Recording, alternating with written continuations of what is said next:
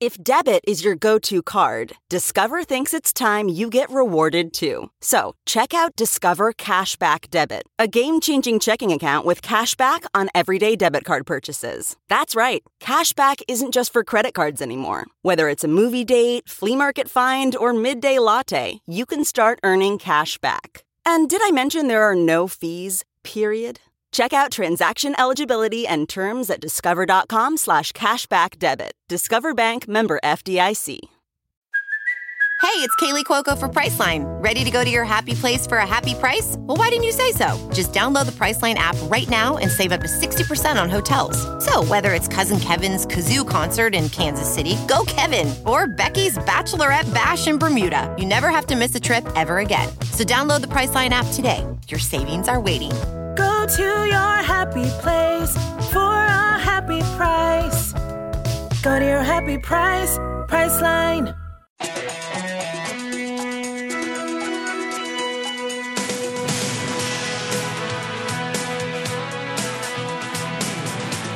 All right, time for yet another episode of Hollywood and Levine. I am Ken Levine, your podcast host, and this week I want to introduce you to a singer and kind of delve into what that world is like.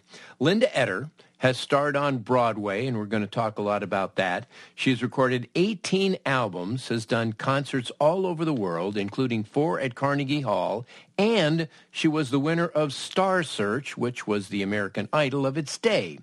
Since she's a singer, let's hear her sing a little bit. What kind of fool am I who never fell in love?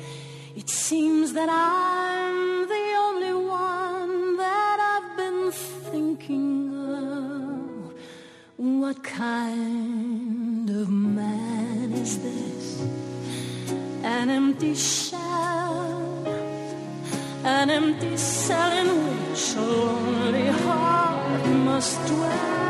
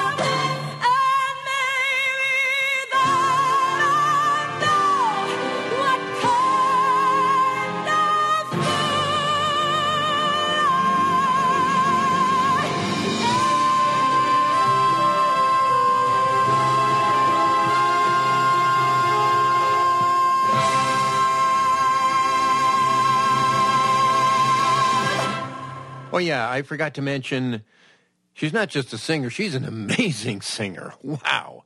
Anyway, Linda Eder is my guest this week on Hollywood and Levine. So, first of all, Linda, when did you realize that you had this gift, this voice? Um, you know, I didn't think of it in terms of singing so much when I was really little. I think it, obviously, I'm, an, I'm a musician at my core, you know, and my voice basically was my instrument, but I thought of it more like a toy that was just fun. And I, I kind of knew early on that my voice was capable of things that my, say my sister's wasn't or my brother. My brother, though he could sing really well as a child, he was a beautiful child soprano, then I never heard him sing again after that. But uh, it just, I realized, you know, it, I could mimic things, I could make sounds, I had power. And then of course I love music. So, you know, I started singing opera following Eileen Farrell when I was 10 years old, literally. Wow. Did you have any formal training? No, I had uh, I sang on my own, and then I had a good choir teacher in high school who was the one who got me to do the solos and really gave me the confidence because I was so shy. I never sang in front of anyone except for my little brother. Never, ever in front of anyone, and was literally so shy, and it stayed with me for years, even into my my still with me in a way. Um, so they never heard me. Um, it wasn't until I'd been singing professionally for about I don't know maybe six, seven years that I decided, well, maybe I should take voice lessons. So I, I took from a really nice man for a, a short period of time.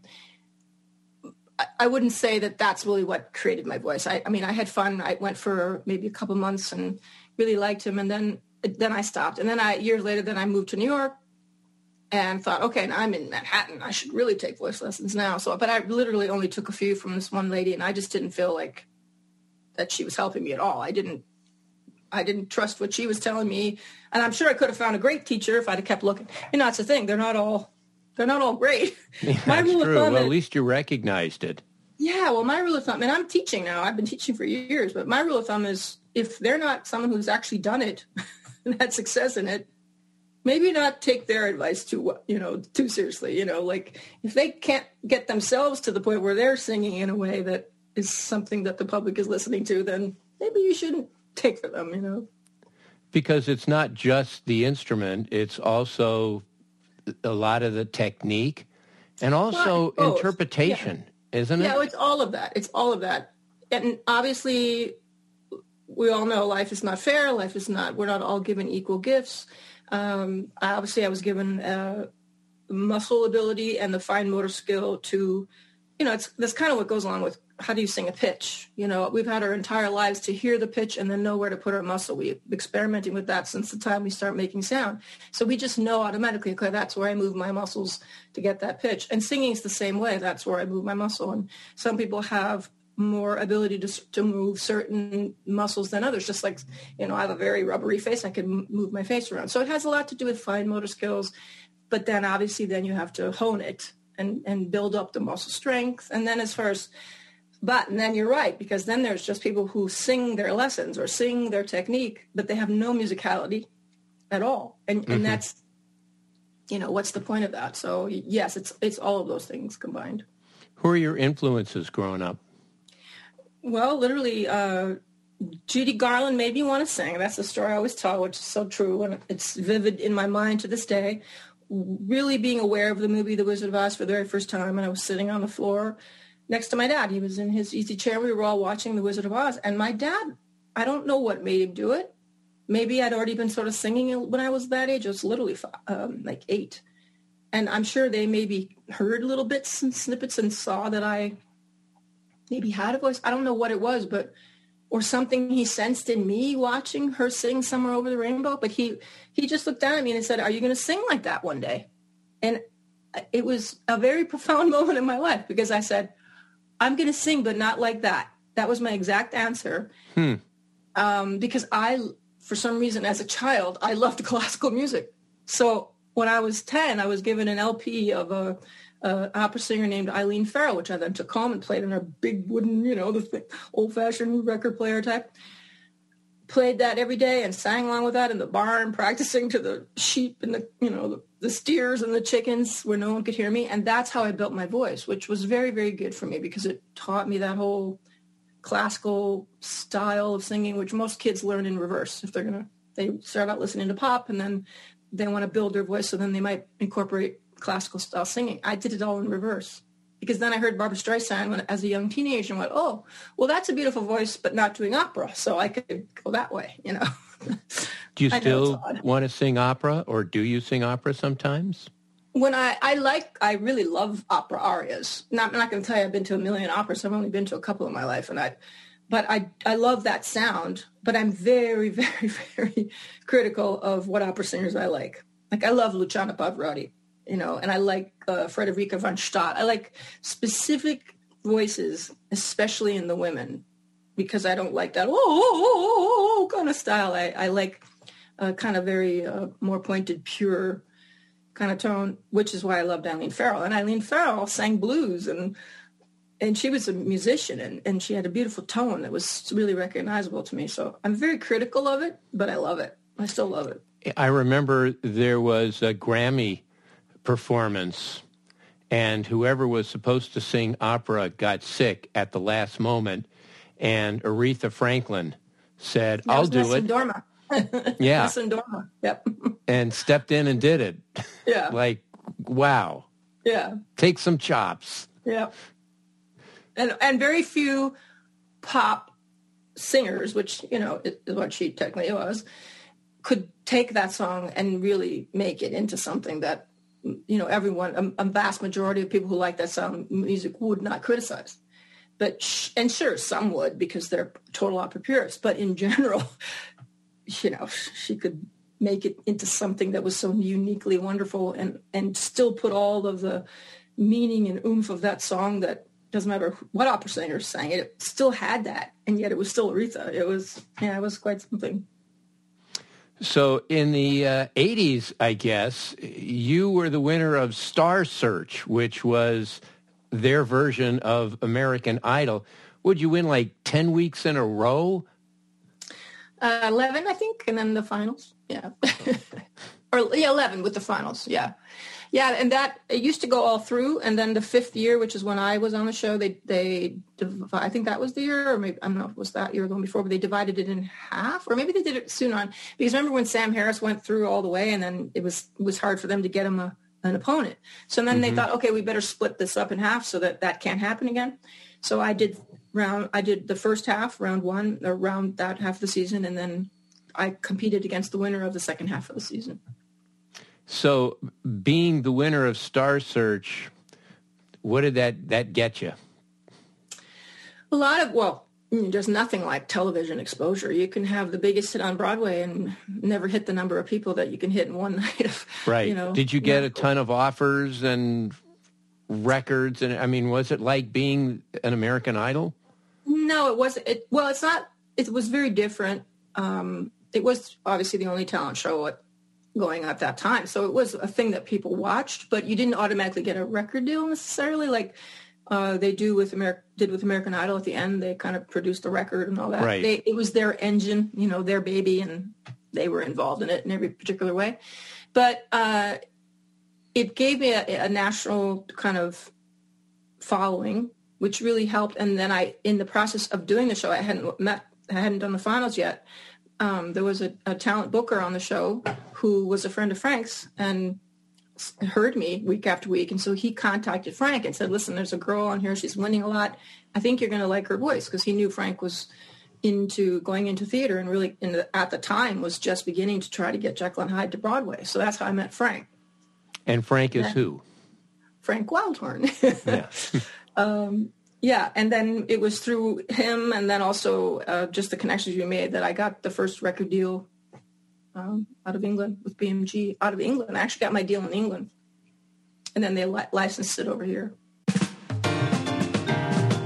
We'll get back to Linda Eder in a moment, but first, a word about Honey, my newest sponsor. And you're going, okay, another sponsor. What is it? How much is this going to cost me? Here's the great thing about this sponsor it costs you nothing. Honey is free. Uh-huh. Now I have your attention. So what is Honey? Well, it is a free shopping tool that scours the internet for promo codes and applies the best ones it finds to your cart. All right, how does it work? Okay, well, you're shopping online on one of your favorite sites, and when you check out, the Honey button drops down, and all you have to do is click Apply Coupons. Wait a couple of seconds, it does its thing, it scours the internet, and if it finds active coupons, then it just reduces your cost. And you see the price go down and down and down. Is fantastic. And again, it's free. It does not cost you anything to sign up for this. So, if you don't already have honey, well, you straight up could be missing out on free savings. Like I said, it's literally free and it installs in just a few seconds. And by getting it, you'll be doing yourself a solid and you'll be supporting this humble podcast. Now, look, I would never recommend something that I don't use. Notice these headphones I'm wearing, these very spiffy headphones. Well, I saved $17 on them as a result of shopping through Honey. And again, it's free. I know I keep repeating it, but it's important. It's free. And here's all you got to do to join Honey. You just go to honey.com slash Levine. Once again, to join, that is honey.com slash Levine. Let me just say it one more time. Free.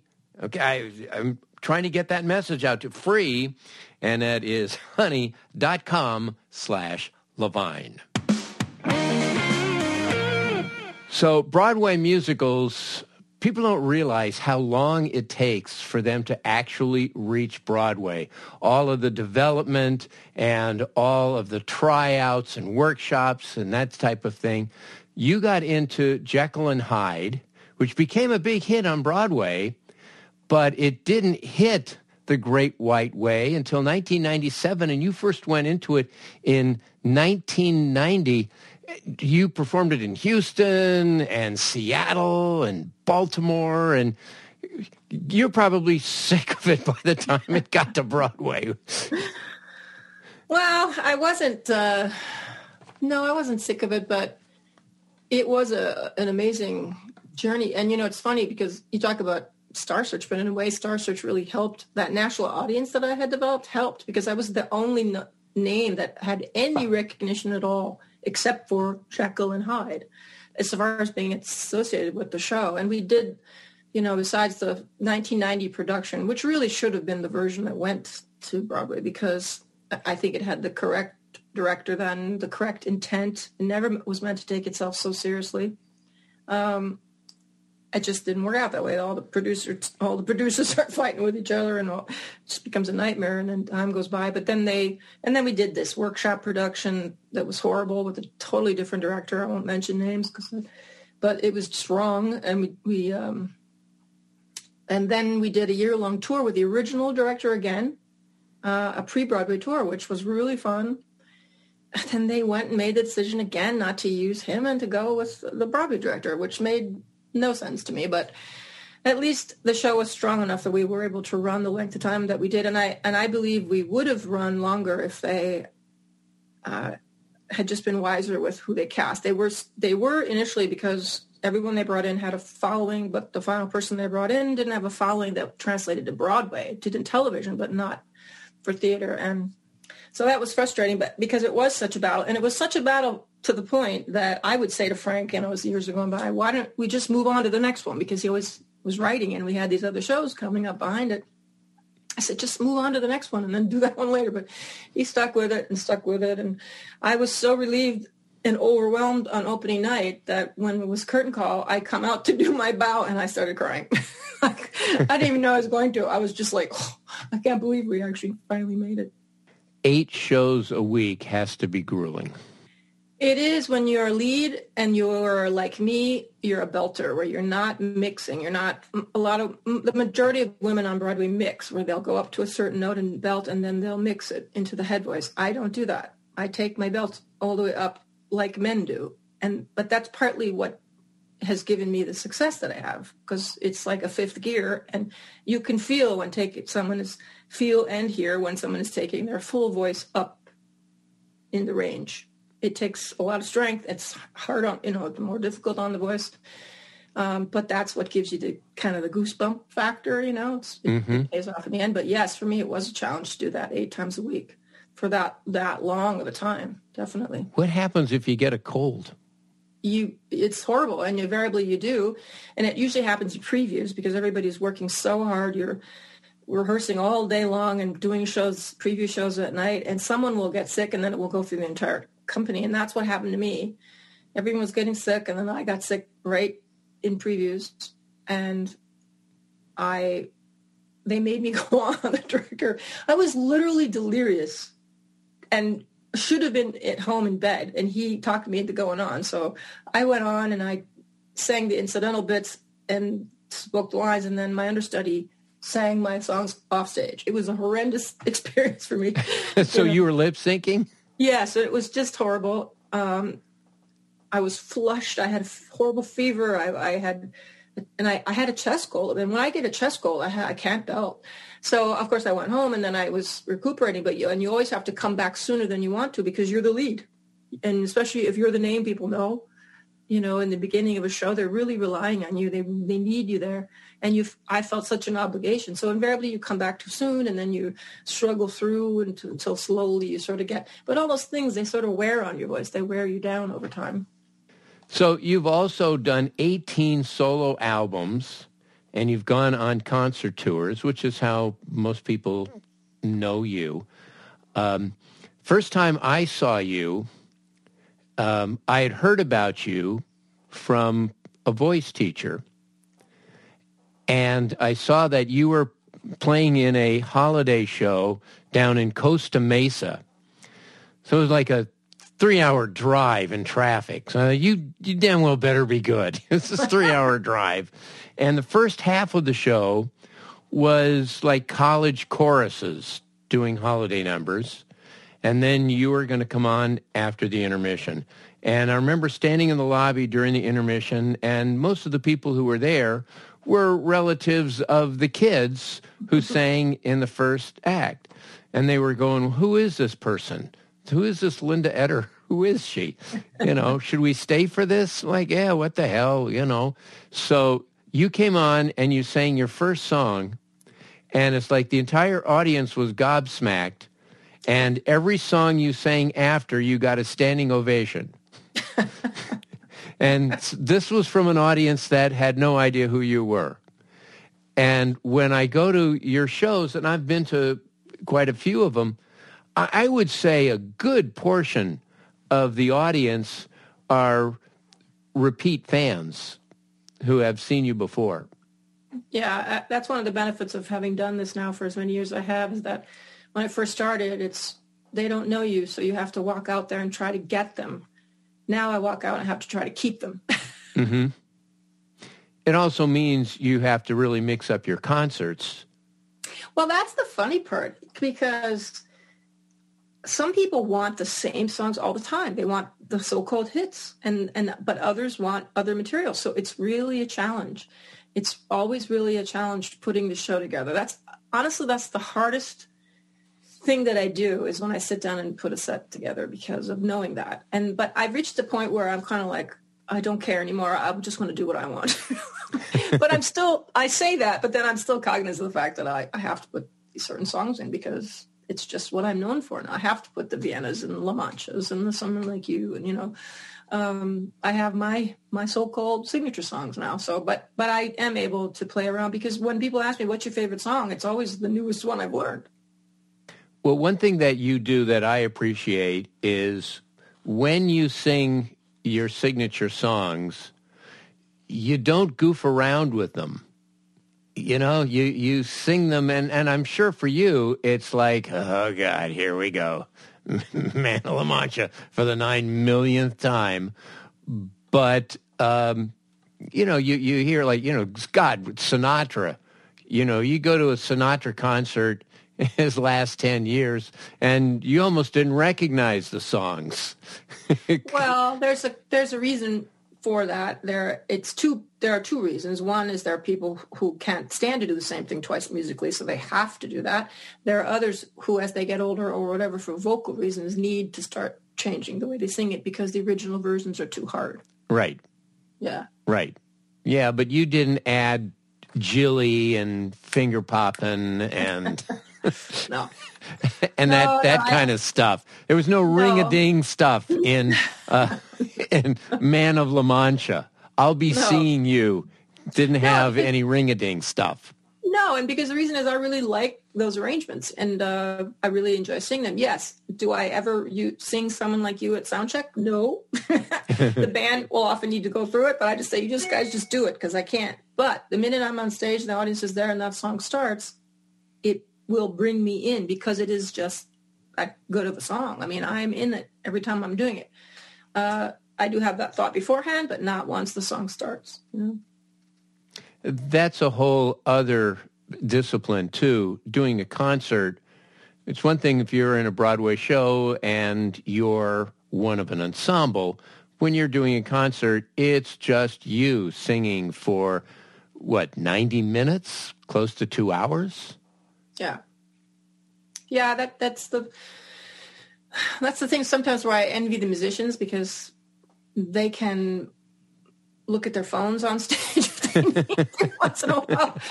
You can't check of, your email? No, and I know my during Vienna. Yeah, yeah.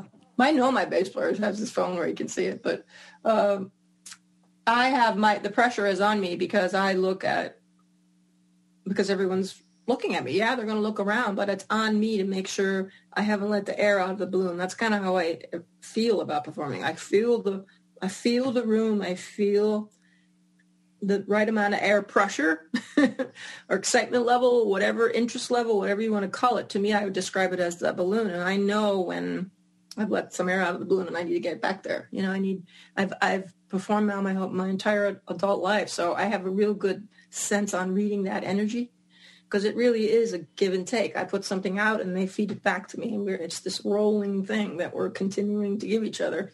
And it's so obvious to me if that happens, where I, am losing in, their interest a bit. You mentioned earlier how you're a little shy. How did you get over that? Because you seem very comfortable on stage. You're funny. You have banter. Uh, like I said, I've seen you a number of times, so it's not the same eight jokes. Uh, you seem very comfortable on stage. That take a long time to develop. Well, that's what's so weird. It's like uh, I still to this day, if you were at my house, I couldn't just sing in front of you sitting in the house. I would be really uncomfortable. But if I'm on a stage in front of the real audience, something clicks in. Uh, if I'm in a recording studio, that's I'm comfortable there but I'm not comfortable singing anywhere else because I don't, I don't, the stage magic needs to happen in order for me to override in order the, the nervousness and the, what it, it literally clicks into this gear that, that happens. I know I was meant to be an entertainer because something comes alive, some energy comes alive and then I become, even though I'm, I'm not I don't change who I am. I think that's one thing that people like. I'm very much me out there, just a bigger version of me that's, you know, a little bit larger than what I am necessarily in, in real life or that just takes away those nerves. I, I really don't know what it is. I'm I'm great I'm just grateful for it because I remember trying to be a performer, standing backstage about to go out, just thinking, why am I doing this to myself? Why am I torturing myself? I'm scared to death. And I've, I've blown many situations in my life leading up to things that I, um, maybe I could have gotten a little farther, a little faster if I had done better in that moment, but my nerves, you know, wouldn't allow me. My voice would be, my vibrato would be too fast, or I wouldn't hit the notes the way I knew that I could hit them when I wasn't nervous. You know, it did take a while, but again, having that audience start to build up when you, because I can feel that energy when I haven't gone on yet. I know when I have an audience that's my audience out there because it's already the the energy is already coming off onto the stages and wafting out into the wings where I'm waiting. I can feel that. Yeah, that must um, feel great. Yeah, yeah, it does, and it's what helps you. It's what gives you that that strength. You know. On the other hand, you never really went the Celine Dion, Michael Bublé route of touring for nine months at a time or doing 37 weeks in Vegas you've really tried to balance your singing career with a life. Well, yeah, because you know, I, I, say this all the time, and it's really true. I'm the least entertainer entertainer you're, you're ever going to meet, as far as who I am as a person. I don't. I have too many interests of too many things that I want to be doing, and I'm very artistic. I love to build things, create things. I love to be at my little farm. I have so many things to do here that I want to do that I will I would need 20 lifetimes to do them all and I feel like I'm running from one thing to the other and some days I get up I got 10 things I want to do and I can't do anything because I can't make up my mind which one to do. I'm never bored when I'm home. I've always got a million things that I want to do. And I've been that way my whole life. And yeah, when I was younger, of course, I really wanted to sing. So there was a lot more energy and focus was put on to the, the music. But once it was established, it allowed me then to explore all my other interests. And I just so remember the day I left Jekyll and Hyde, there were the entire 46th Street was full of the fans. And like the whole theater emptied out. And then all the people who had wanted to come and see me in my last year who weren't able to get into the show were in the street. And normally, you know, every night after the show, I would stay out till the last person was there. I would talk till they were done and I would give them all a lot of time and then I'd go home every till the last person. Well, there was no way, of course, that we could do that. And so we initially set it up that we were, we were going to fly down to Houston. We had to get to a plane. So there was a car waiting and I had a group of people around helping me get through the crowd to get to the car. And I thought in that moment, wow, this is what it would feel like if you're really on that upper level of real huge celebrity. And mm-hmm. I knew in that moment it was a real revelation. I can handle that. I don't want that life because I I just knew I couldn't live that way. you really give up something. And I have what I consider the perfect life because I've accomplished things I never thought I could accomplish, wanted to, but you know, never would. I didn't, you know, Carnegie Hall was always my dream. I soloed there four times. You know, that for a kid from Minnesota, that I don't need much more than that. You know, and I've I have had a record career, and I've, so I feel like I I was successful in my music career, and that I feel like I've done it, and yet I have the ability. I don't know who recognizes me. Sometimes, but I so I can walk around and live a completely normal life. Yes, I will sometimes. It'll happen. I'll walk up and someone will say, "Oh," or I'll just give my credit card and they weren't looking up and they'll read my name and know it's me. But I can live a totally normal life, and that is really great.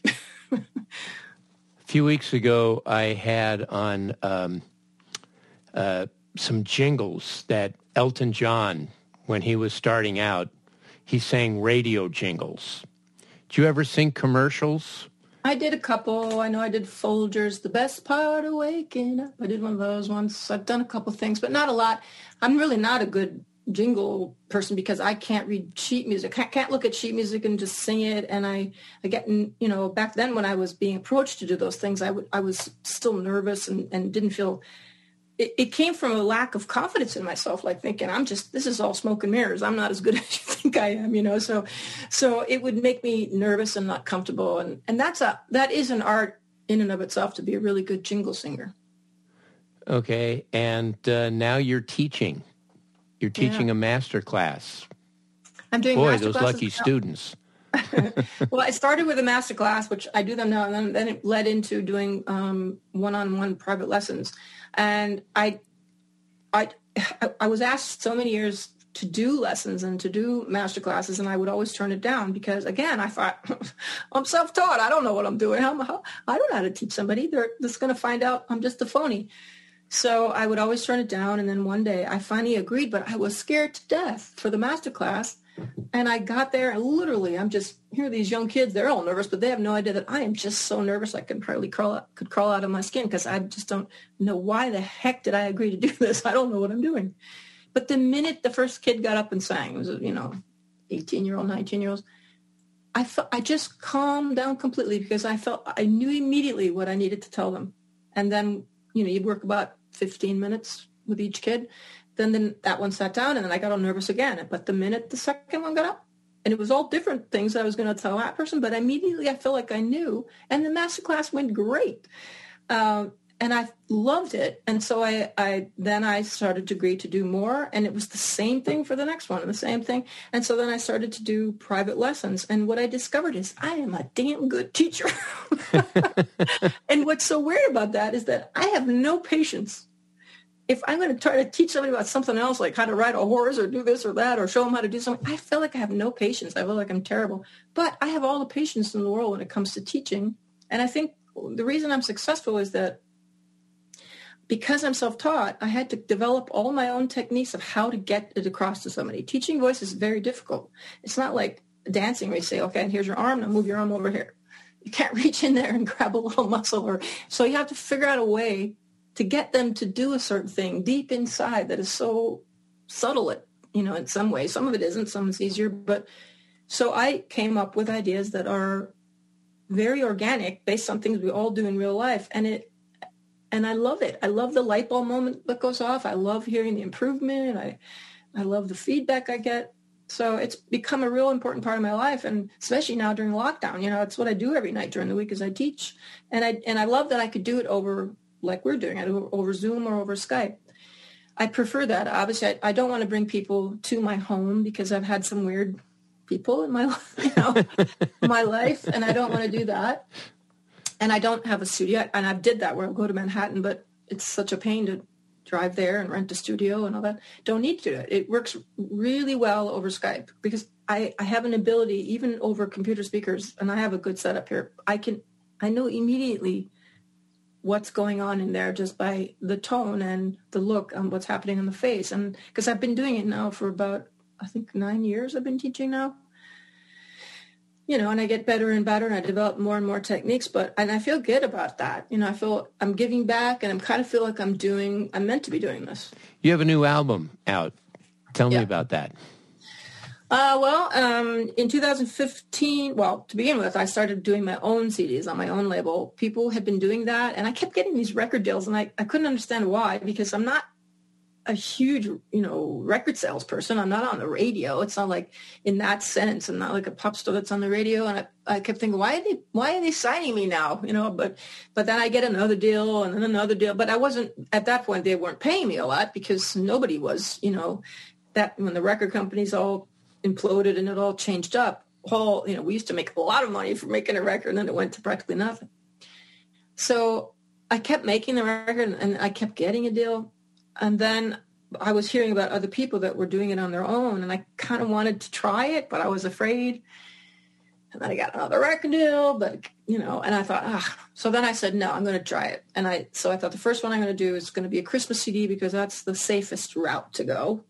That's why everybody at some point in their career, usually when they're on the downside of their career, they'll make a Christmas CD. Um, so I did that, and but I, you know, it costs a lot of money to make a record because I use a real band and the studios and all that. So I did spend a good deal of money. And when it was going to go on sale the night before, I was scared. I was like, what have I done? What if nobody buys it? You know, I spent all this money. But it went really, really well. I, and it was all under my control. I did the CD cover. I did everything. I, you know, um, and I found that I love that. It brought back all of my joy of making a CD in the first place is that I could control all of it because I found out late in life that I'm a control freak. I didn't even know that. I thought that was like a bad thing, meant you're a bad person, you know. But it just means you really like to be in control of stuff. Because I read all, I happened to be on an airplane when I found that out. I was reading a book on it, and there was a list of like ten or fifteen traits of a of a control freak, and one of them was fear flying, which I have, and I'm on a plane while I'm reading it. And then I see all these things, and I looked up and went, "Oh my God, I'm a control freak," and I didn't even know it. But it's kind of liberating to know that. And so I really enjoyed making the record and it was successful and that allowed me, I made the next one and now I've done five. And so in 2015, one of them that I did was a CD called Retro Volume 1. And I called it Volume 1 because it's all these tracks that had been recorded over the years for projects that never happened, like a music, musical Frank was writing that we did this great record of and then it never happened or uh, was written for an album project but there were too many songs, so this one wasn't able to go on. So this whole collection of stuff. So I put that out and always planned to do the next one and just never got around to it. Years were going by and I put out other ones, a live CD and another. And then I decided during COVID this was the perfect time because it I didn't have to record much. Although I did end up recording four new songs, but I found I'm now doing that on my own. I have a studio in my basement and I found a way to actually record without having to get together with the guys. So I added you know, four new things, four new vocals. But in general, it was just all the stuff that had been recorded over the course of 20 years. So it's volume two, and it was the perfect thing to put out. And it's all great stuff because it's like retro volume one. It's all Frank Wildhorn melodies for the most part.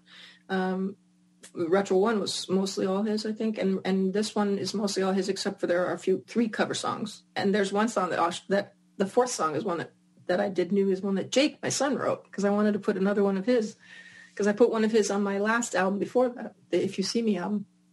Um, he's a great writer, and I just wanted to put another one. So, yeah, so that that's the project. Called Retro Volume Two, and it's been great because that's sort of what my life's been during COVID. Since I can't perform live, I've been recording in my basement. I call them my COVID croonings. I record and I make a video, and I put it on my YouTube channel.